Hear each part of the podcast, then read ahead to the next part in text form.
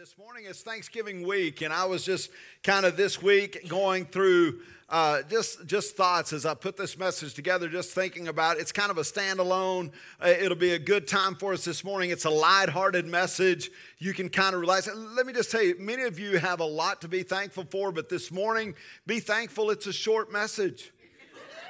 Amen. Shoot, yeah. I mean, I've got more amen saying that this morning than anything else I've said. But uh, it is, it's somewhat of a short message, but we're going to have a good time. You know, as I went through and jotted down memories over the past years of my life, I, I was thinking about uh, many memories. I mean, I, I remember my mother drove a station wagon for years. Some of you are too young to know what a station wagon is. Call your parents and ask them. But she had a station wagon. It did not have an air conditioner. I remember that about the station wagon. And mom would, prior to Thanksgiving, would uh, clean out the back and, and, and make a little bed type stuff back there. I mean, she put pillows and a little mattress and uh, sleeping bags because we were about to go on a long trip. And we would go to East Texas. We would be down by Paris, Texas. Some of you know that area, a small town named Bogota, spelled G A T A B A G A T A. Yeah, Bogota. Doesn't sound like Bogota, sounds like Bagata. But we weren't even there. We would go to a little community known as Rosalie. And then we would uh, go way back into the woods where my grandparents lived. And one particular, it, it was just so much fun. And I, I just, we would get, we would get crazy excited because my cousins would come in and we would pack that house out in the country and we would walk those sandy roads with, with all the trees found in East Texas. It's just a beautiful place. But when I was a freshman in college, I, I uh, my freshman year, I went to McMurry in Abilene and I called my granddad and said, Hey, I get the whole week out and, and I can't wait. Uh, to come and see you and grandmother. He said, Well, if you can get here a couple of days early, this is what we're going to do. We're going to work cattle.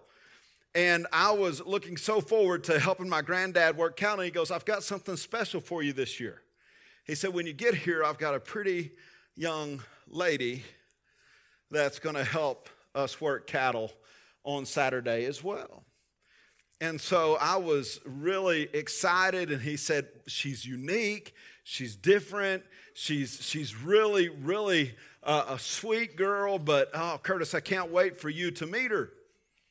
Well, I showed up and uh, he got me up early the next morning, and of course, we began to go out and push cattle up to the to the pens and on through the chute, and and and there was this young woman there about my age, probably 19 or 20, and she had boots on and she had had her wranglers on and she could flat work cattle. And we were up by the head chute. And it's like they had it timed perfectly where about the time I made eye contact with her, she pulled out some chewing tobacco and just put a big old wad of chewing tobacco.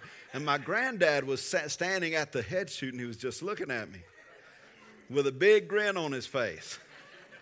And I looked at him and I said, That's one good woman.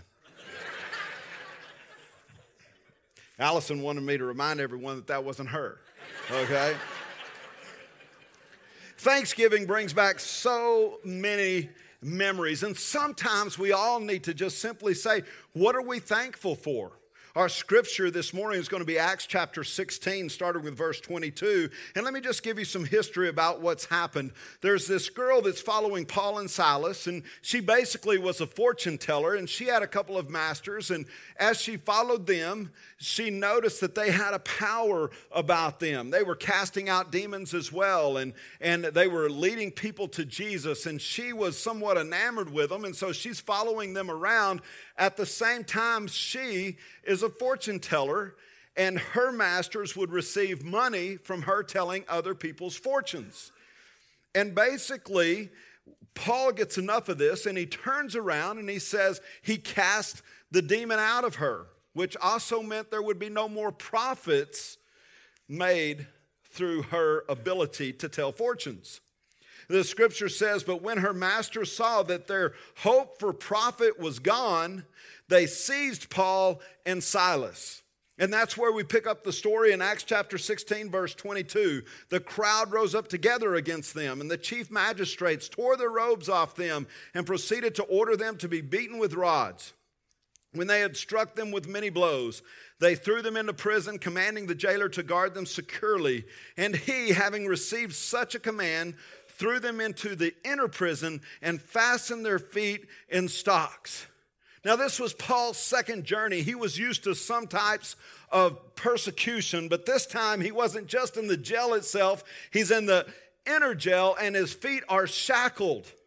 It's about that time Silas looked at Paul and said, Man, this is a great time to praise God and to be thankful. Who's bringing the turkey this Thanksgiving? Paul said, You know what? I've got the perfect song for this. Verse 25, but about midnight, Paul and Silas were praying and singing hymns of praise to God, and the prisoners were listening to them. And suddenly there came a great earthquake, so that the foundations of the prison house were shaken, and immediately all the doors were opened and everyone's chains were unfastened.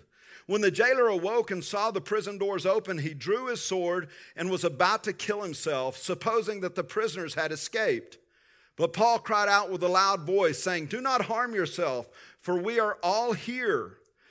In other words, church isn't over yet. We're still having church. You don't have to kill yourself. You don't have to worry that we, we ran away in order to be free. We've already found our freedom. Do not harm yourself.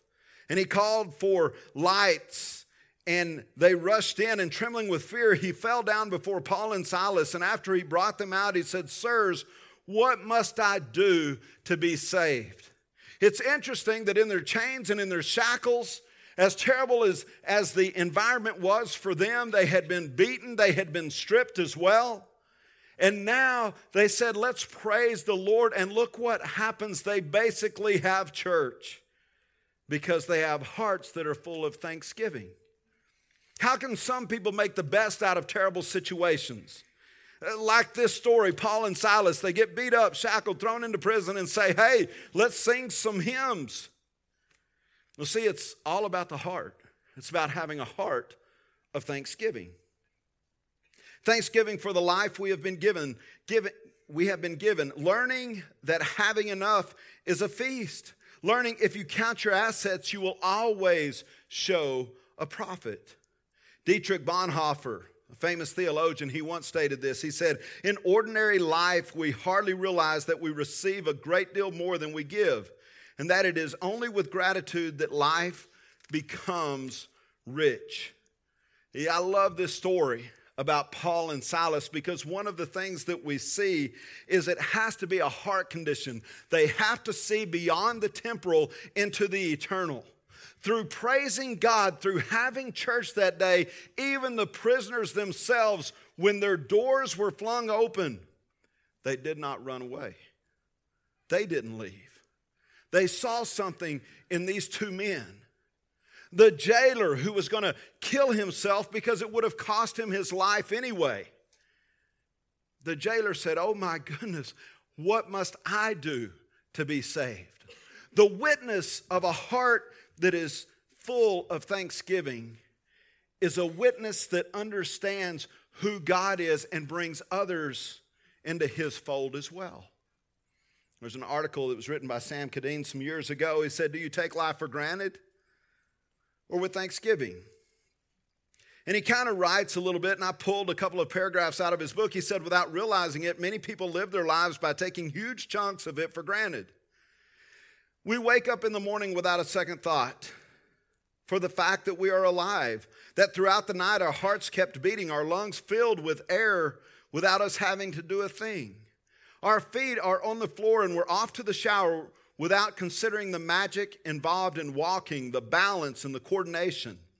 We turn on the water and never marvel at the mechanical genius that means we can have hot water delivered to us without us doing more than just turning our wrist and even pay the bill, which we may never really appreciate how good it is to have a job that would pay that bill, which would be a source of our money.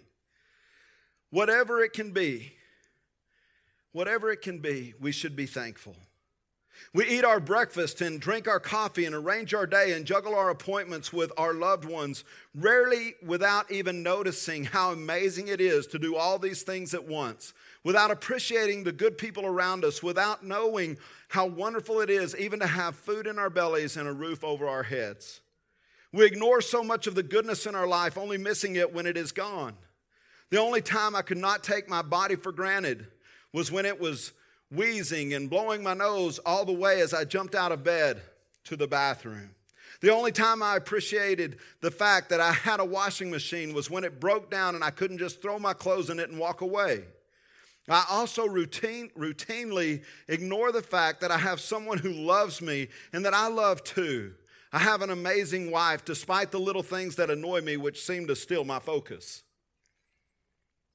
You know, I remember reading a story from the bombing of the Twin Towers in New York, and a woman refused to kiss her husband goodbye on the morning that he set off for a meeting in one of the buildings because she had just put on her lipstick. It was the last time she saw him. We take it for granted that our loved ones are coming back home to us, that we'll get a chance to say goodbye and tell them how much they mean to us. Thanksgiving tends to evoke so many emotions in each and every one of us. Sometimes we only see the temporal and we don't understand the eternal. But a thankful heart tends to, to see both and understand both. That yes, my immediate situation or circumstances are not that great. However, eternally, I'm always in God's favor. I may have to go through some persecution. I may have to go through some situations.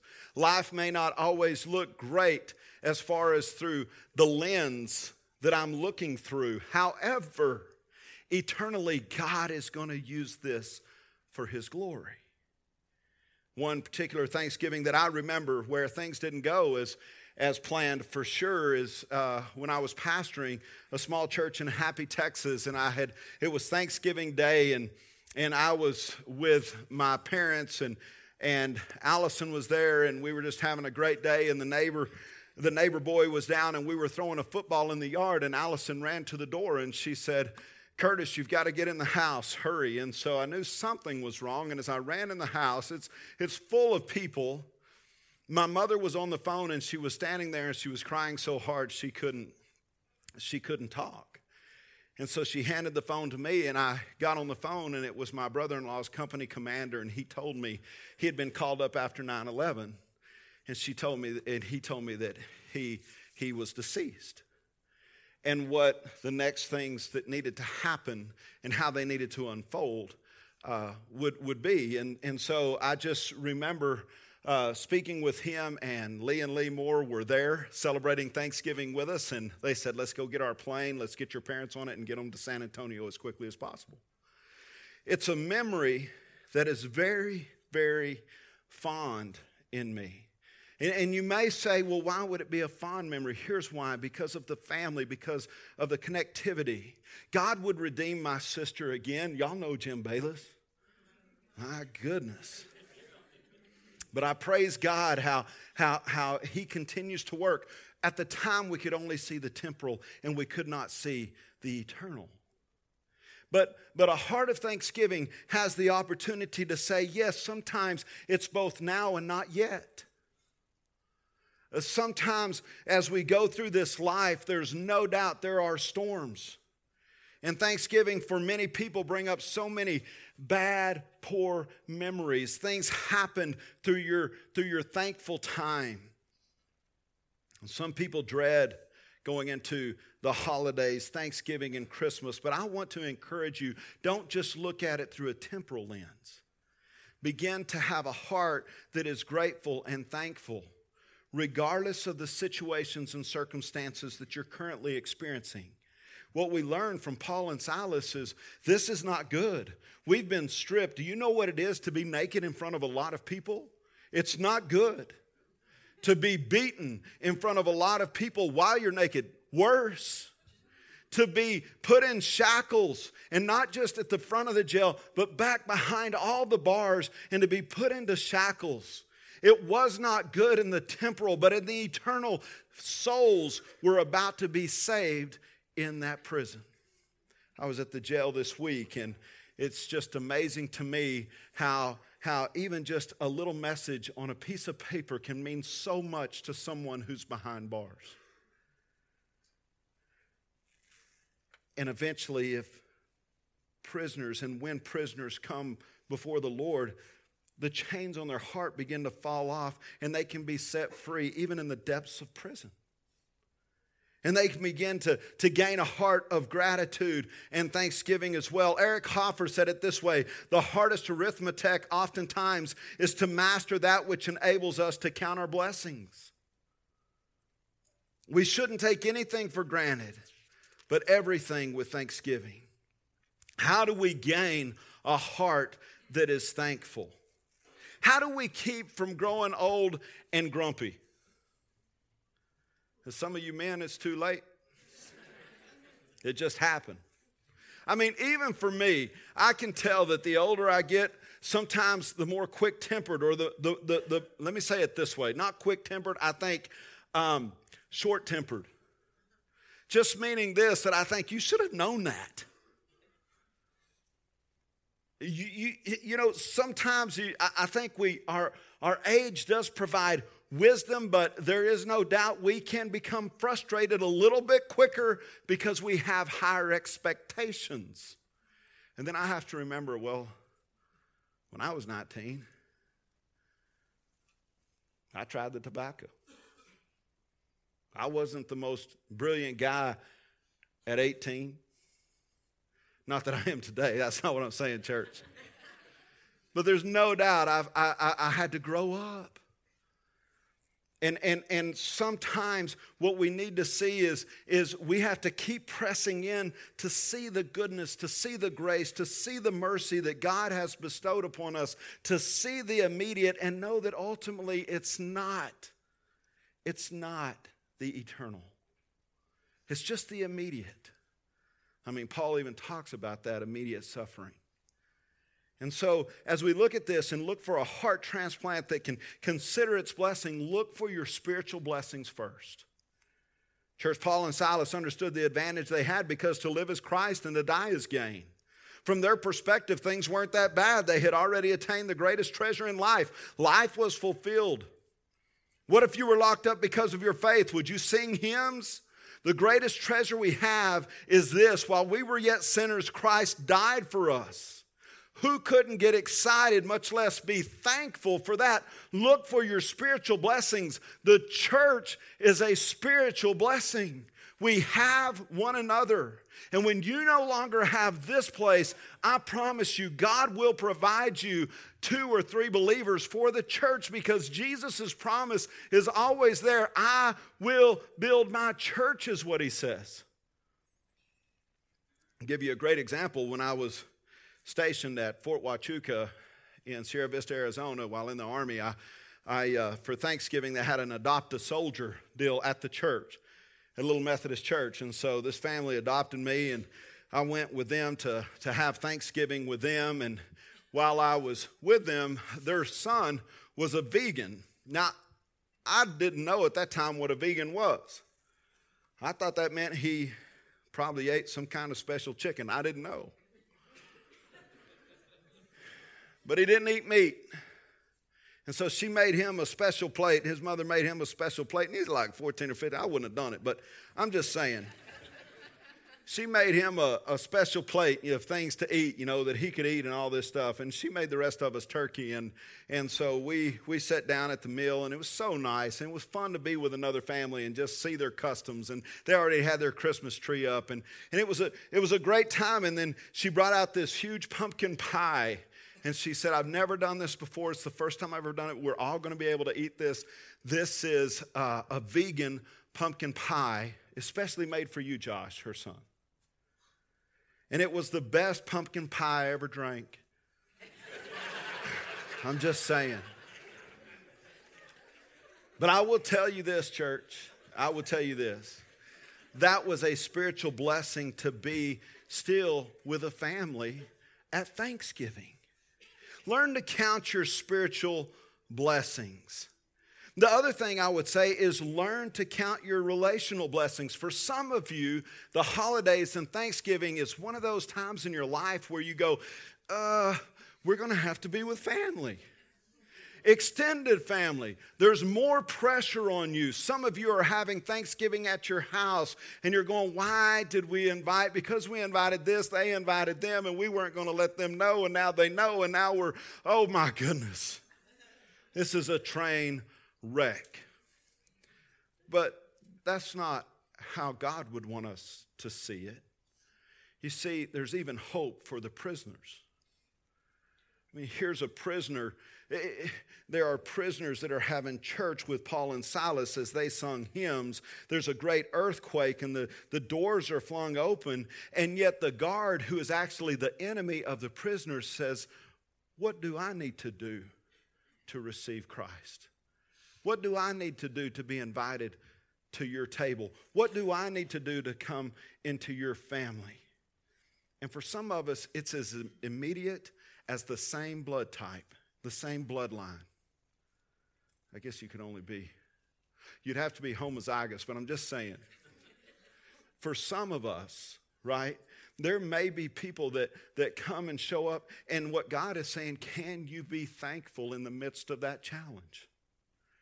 Can you pray for them in the midst of the challenges that are before you? We're all different.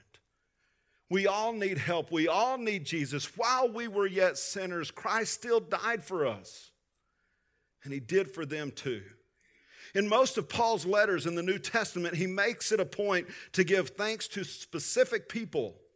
Thanksgiving for people was a consistent heartbeat of his ministry. He thanked those who inspired him. He thanked he thanked those who demonstrated amazing faith. He thanked those who gave him expressions of love. He thanked those who whose lives proved out the power of unity. He thanked those who encouraged greater faithfulness and fellowship. Whenever he was personally encouraged by someone, he returned the favor.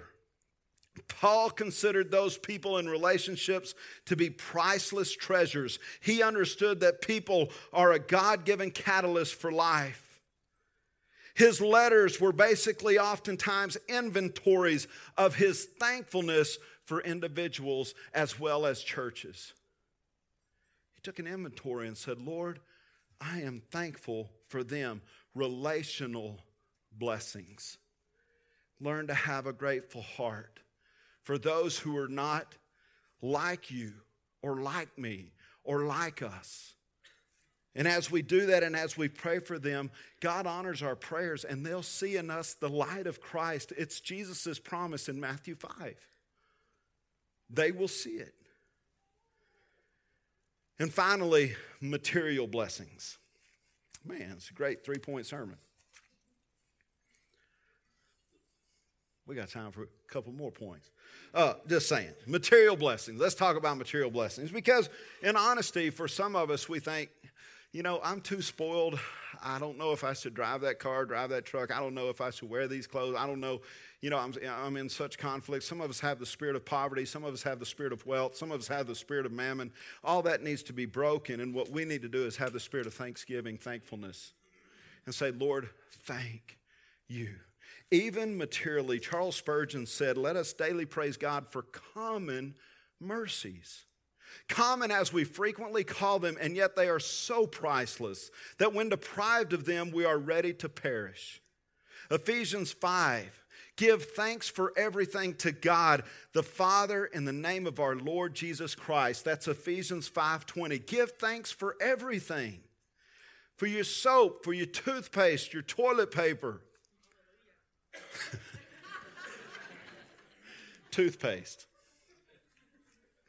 I just learned this week that fluoride can affect your thyroid and can it, it, it, can produce inhibitors of iodine which your thyroid needs in order to operate correctly. You need to thank god for that piece of information this morning. It's not even in my notes. I just read toothpaste hot water, air conditioning, sunsets, blue skies, sunglasses, birthday cards, family photos, autumn leaves, music, Bluetooth, etc., whatever, give thanks to the Lord. James 1:17 Whatever is good and perfect comes to us from God our Father who created all the lights in the heavens. He never changes or casts a shifting shadow. Give thanks to him.